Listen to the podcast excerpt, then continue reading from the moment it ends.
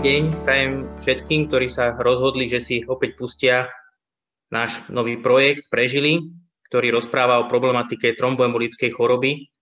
Dnes som si dovolil pozvať pani doktorku Lavkovú, pretože sa budeme venovať problematike, ktorá trápi všetkých nás, nielen ako doktorov, ale celú našu spoločnosť, a to je ochorenie COVID-19.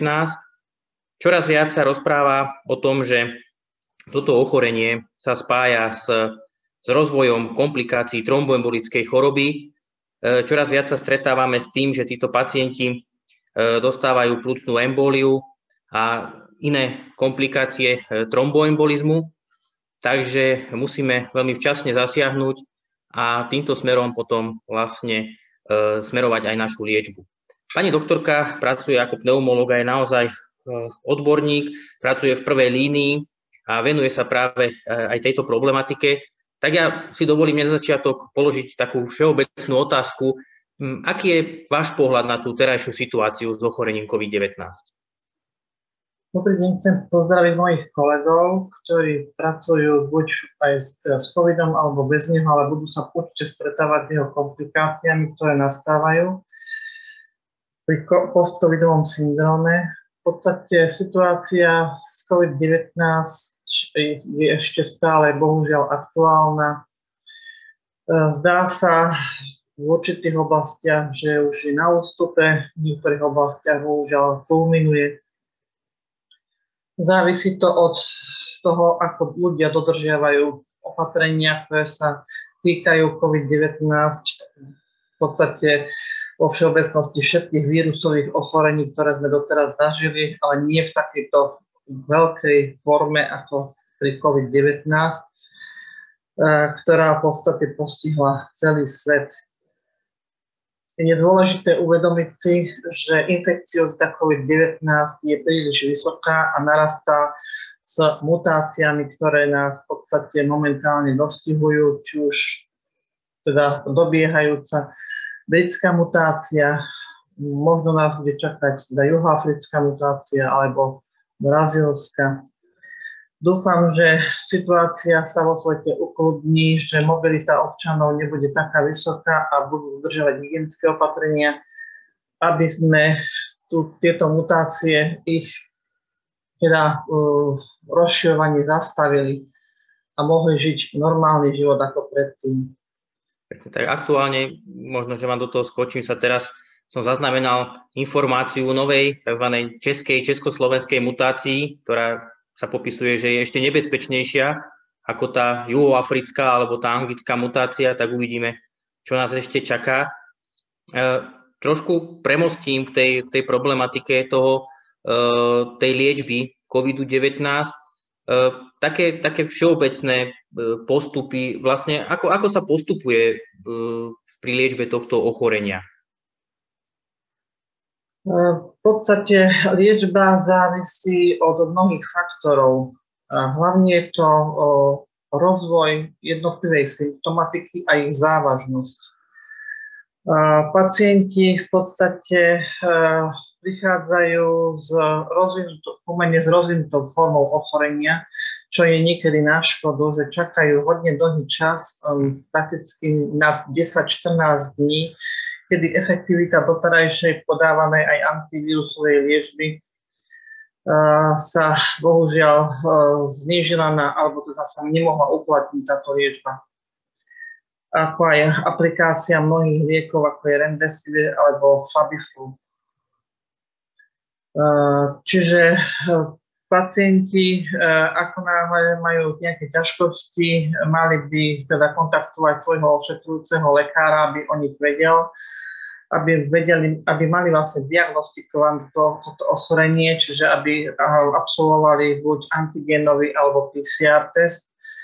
Ideálne je, keby absolvovali PCR test, ktorý nám môže poukázať, teda vyhodnotiť nám infekciozitu daného ochorenia a tým pádom vieme, ako ten človek v podstate je infekčný pre druhých, ale hlavne v akej fáze ochorenia sa nachádza. Takisto nám vedia pomôcť aj rýchlo testy, ktoré nám hodnotia protilátky v triede IgM a IgG. Čiže IgM je akutná fáza, ako sa tvoria už IgG protilátky, to už je fáza, ktorá už teda tvorí chronické protilátky a tí, to sú vlastne ľudia, ktorí prechádzajú vlastne po desiatom dní samotnej príznakovosti daného ochorenia. Ďalej, v podstate liečba sa zameriava na liečbu, alebo teda možnosť ovplyvnenia symptomatiky, čiže symptomatická liečba a podporná liečba. Dôležité je v podstate pri samotnej liečbe dodržiavať hygienické opatrenia, hlavne domácu karanténu, čiže izoláciu Dostatočná musí byť hydratácia pri samotných pirexiách alebo teda zvýšených telesných teplote. Podávať antipyretika pri tejto teplote. Samozrejme je dôležité podávanie vitamínov. Odporúča sa aj podávanie zinku a selénu, vitamínu C. Pri prejavoch respiračných, ktoré táto choroba teda v podstate obnáša, pretože tak sa aj volá SARS-CoV-2, Čiže mm, je dôležité e, pacienta, aby mal dostatočnú hydratáciu, aby pri teplote si podával antipyretika. Je dôležité, aby mal e, podpornú liečbu vitamínov, hlavne vitamínu C. E, aplikoval si napríklad aj zinok a selen, ktoré sa odporúčajú. Pri respiračnej príznakoch je dôležité aby si podával mukolytika alebo pri dráždivom suchom kašli, ktorý mu znemožňuje napríklad aj spánok, takže vtedy antitusika. Mal psychický a telesný kľud, ktorý je potrebný pri každom ochorení. Ďalšia vec je indikácia antibiotík. Keďže sa jedná o vírusové ochorenie, antibiotika nie sú prvoradá liečba používajú sa v podstate pri sekundárnej superinfekcii, ktorá vzniká pri tomto ochorení.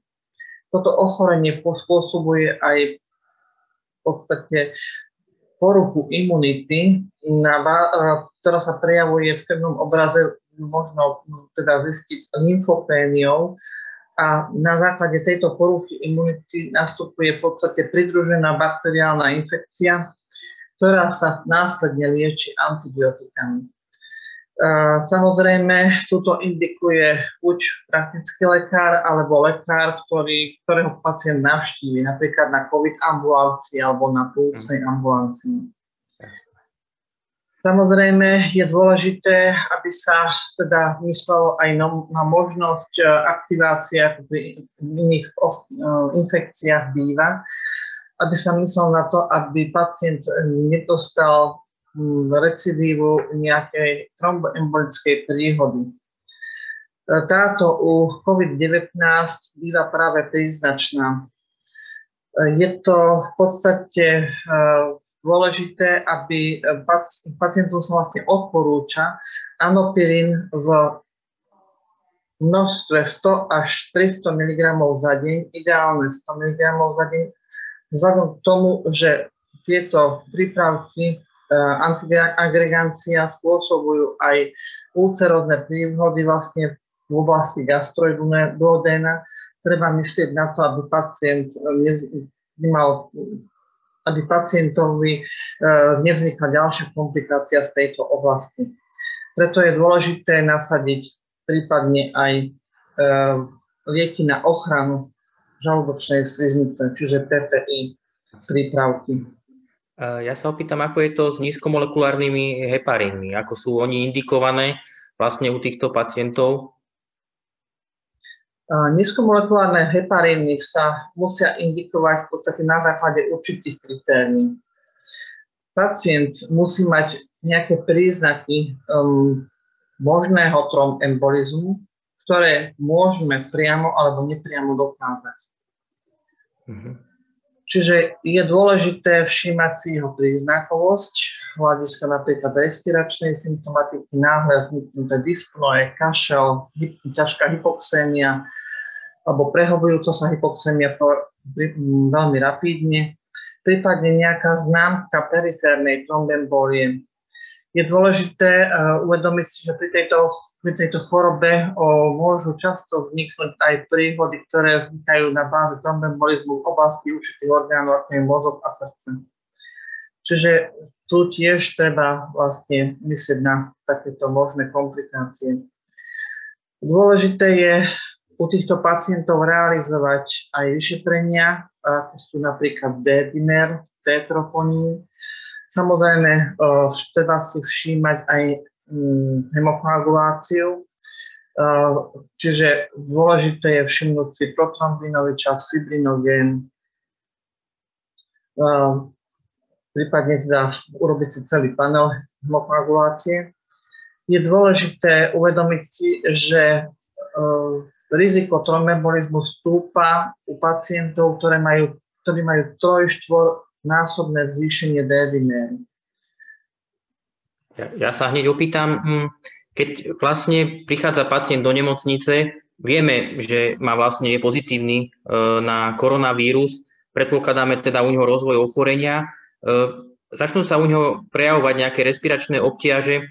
Ako, ako vlastne posúdime, že do akej miery sa je, sú tie respiračné príznaky ochorenie ako COVID pneumónia a kedy vlastne myslíme na plúcnú emboliu.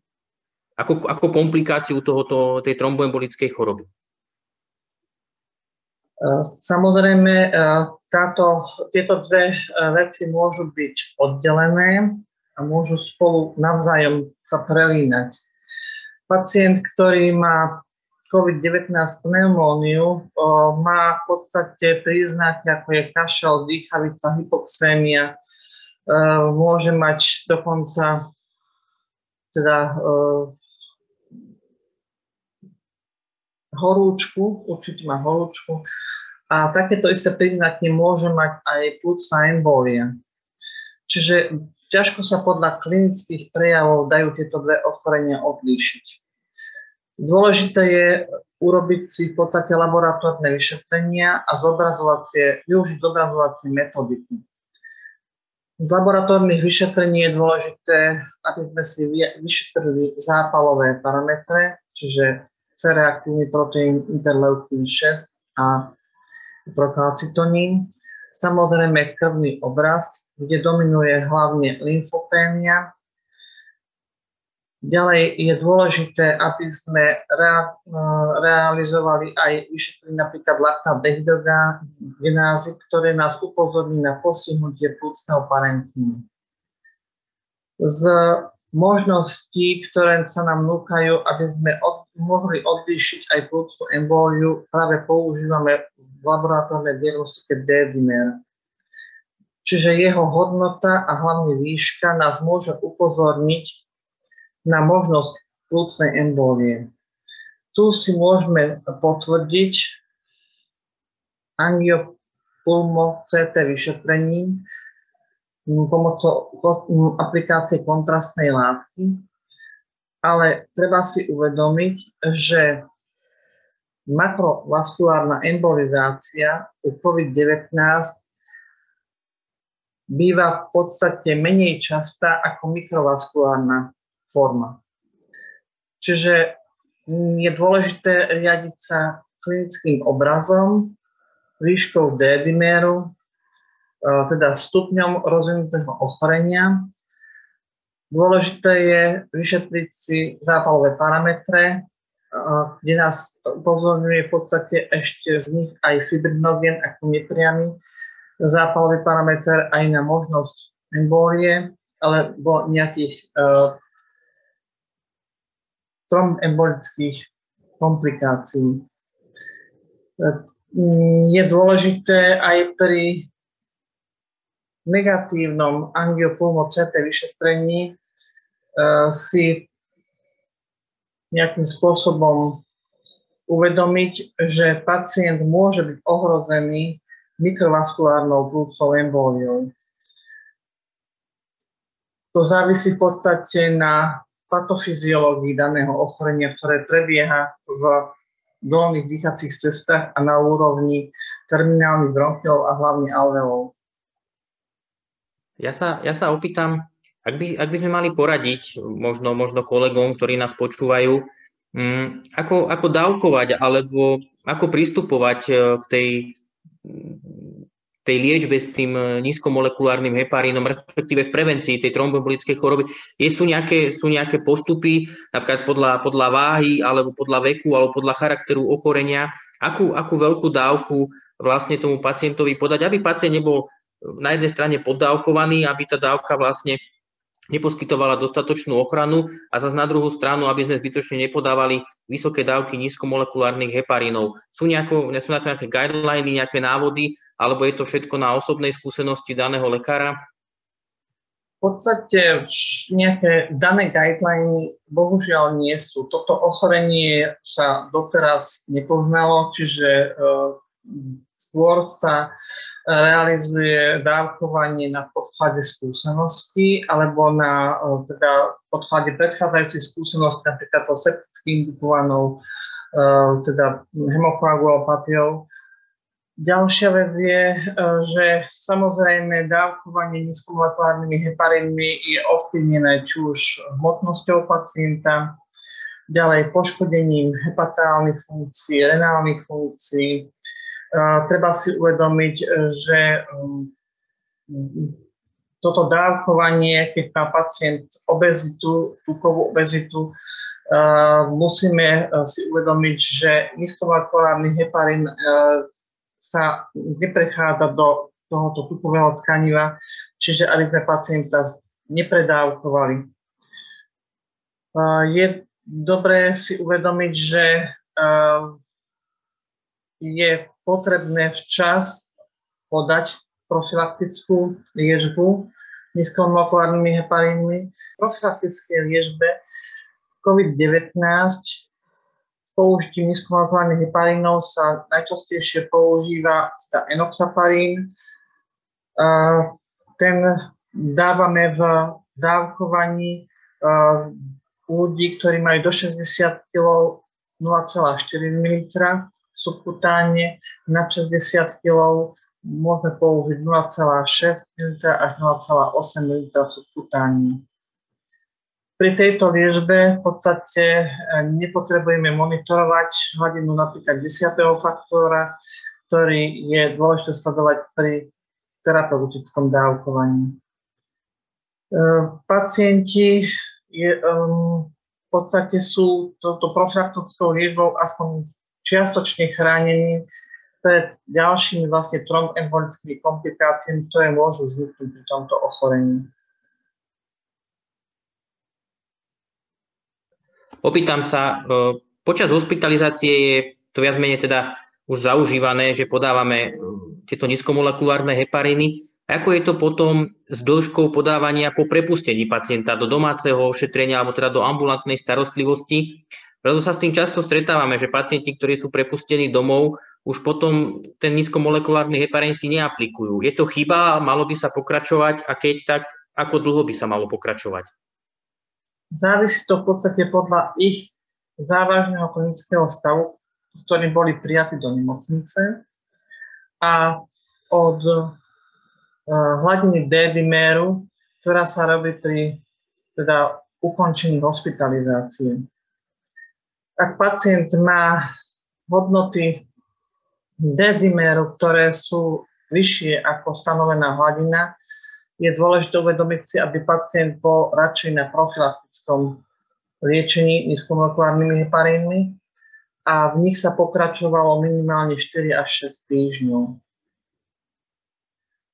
Samozrejme, uh, hladiny D-dimeru je vhodné sledovať aj ambulantne, buď cestou praktického lekára, alebo ak pacient ešte v podstate má svoju infekciozitu na základe PCR testu, uh, prípadne ak mu ešte PCR test neukázal, že nie je, nie, nie je infekčný, je dôležité, aby navštívil buď covidovú ambulanciu alebo plúcnú ambulanciu, v mieste svojho bydliska, alebo teda kde mu to umožňuje e, teda vyšetrenie takéto.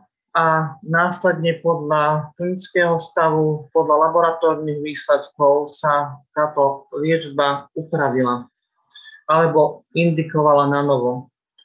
nakoľko aj pri vysadení D-dimeru a pri dobrom klinickom stave pri prepustení pacienta môže dôjsť ku zostupu D-dimeru a v podstate ku pokračovaniu respiračných ťažkostí, ku dýchavici, ktorú pacient pociťuje pri bežnej námahe, pri pôdu po rovine, po pár metroch sa zadýcha, prípadne na suchý dráždivý kašel, pri negatívnych zápalových parametroch, ktoré máme v podstate k dispozícii aktuálne.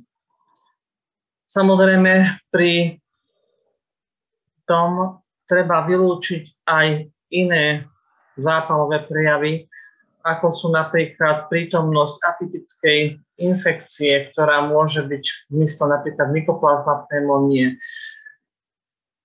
chlamydia pneumónie, bordetella pertussis, parapertussis, čiže to sú atypické patogény, ktoré nemusia um, byť sprevádzané zvýšením zápalových parametrov a môžu robiť takéto respiračné ťažkosti. Ďalšia vec je, že kašel môže byť uh, na podklade rôznych iných príčin, či už od gastroezofagálneho refluxu, ktorý pacient môže mať, čiže cez používanie AC inhibitorov a tak ďalej. Čiže treba to mm, v podstate dobrou, dobre odobratou anamnézou, vyšetrením pacienta odlíšiť, na podklade čoho pacient môže mať takéto ťažkosti a v podstate na základe toho všetkého zvážiť ďalšiu aplikáciu alebo aplikáciu stimulátórnych heparínov. Jasné. Opýtam sa, e, je skupina pacientov, ktorí mm, z nejakého dôvodu E, užívajú inú antikoagulačnú liečbu, rôzne druhy, či, e, a pre rôzne ochorenia, najčastejšie kardiálne alebo sú po cievnej mozgovej príhode. Ako postupujeme u týchto pacientov? Tu ich pôvodnú liečbu vysadzujeme a pridávame nízkomolekulárne, a teda nízkomolekulárne hepariny v monoterapii, alebo vlastne tie nízkomolekulárne hepariny pridávame a pokračujeme v takej, v takej duálnej terapii. Aké, aké sú postupy alebo vaše skúsenosti? No, závisí to, že či pacient prichádza do nemocnice alebo či je prepustený z nemocnice. Ak je prepustený z nemocnice, pokračuje vo svojej chronickej medikácii, v podstate, ktorá ho chráni ako predtým a má dostatočne dobrý účinok. Čiže to sú v podstate inhibitory mm, DOAC, ktoré sú v podstate zaužívané u pacientov hlavne kardiologických.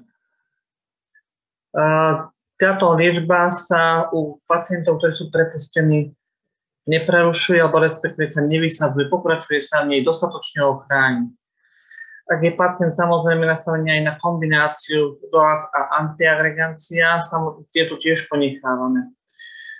Nakoľko pacient pri prepustení je určite konzultovaný s kardiológom a táto liečba mu je nastavená naspäť po aplikácii predchádzajúcim nízkomolekulárnym je dôležité si uvedomiť, že táto liečba je veľmi dobrá a teda nemusíme sa obávať, e, že by pacient mohol mať teda, trombembolické príhody, ktoré by ho sprevádzali po prepustení.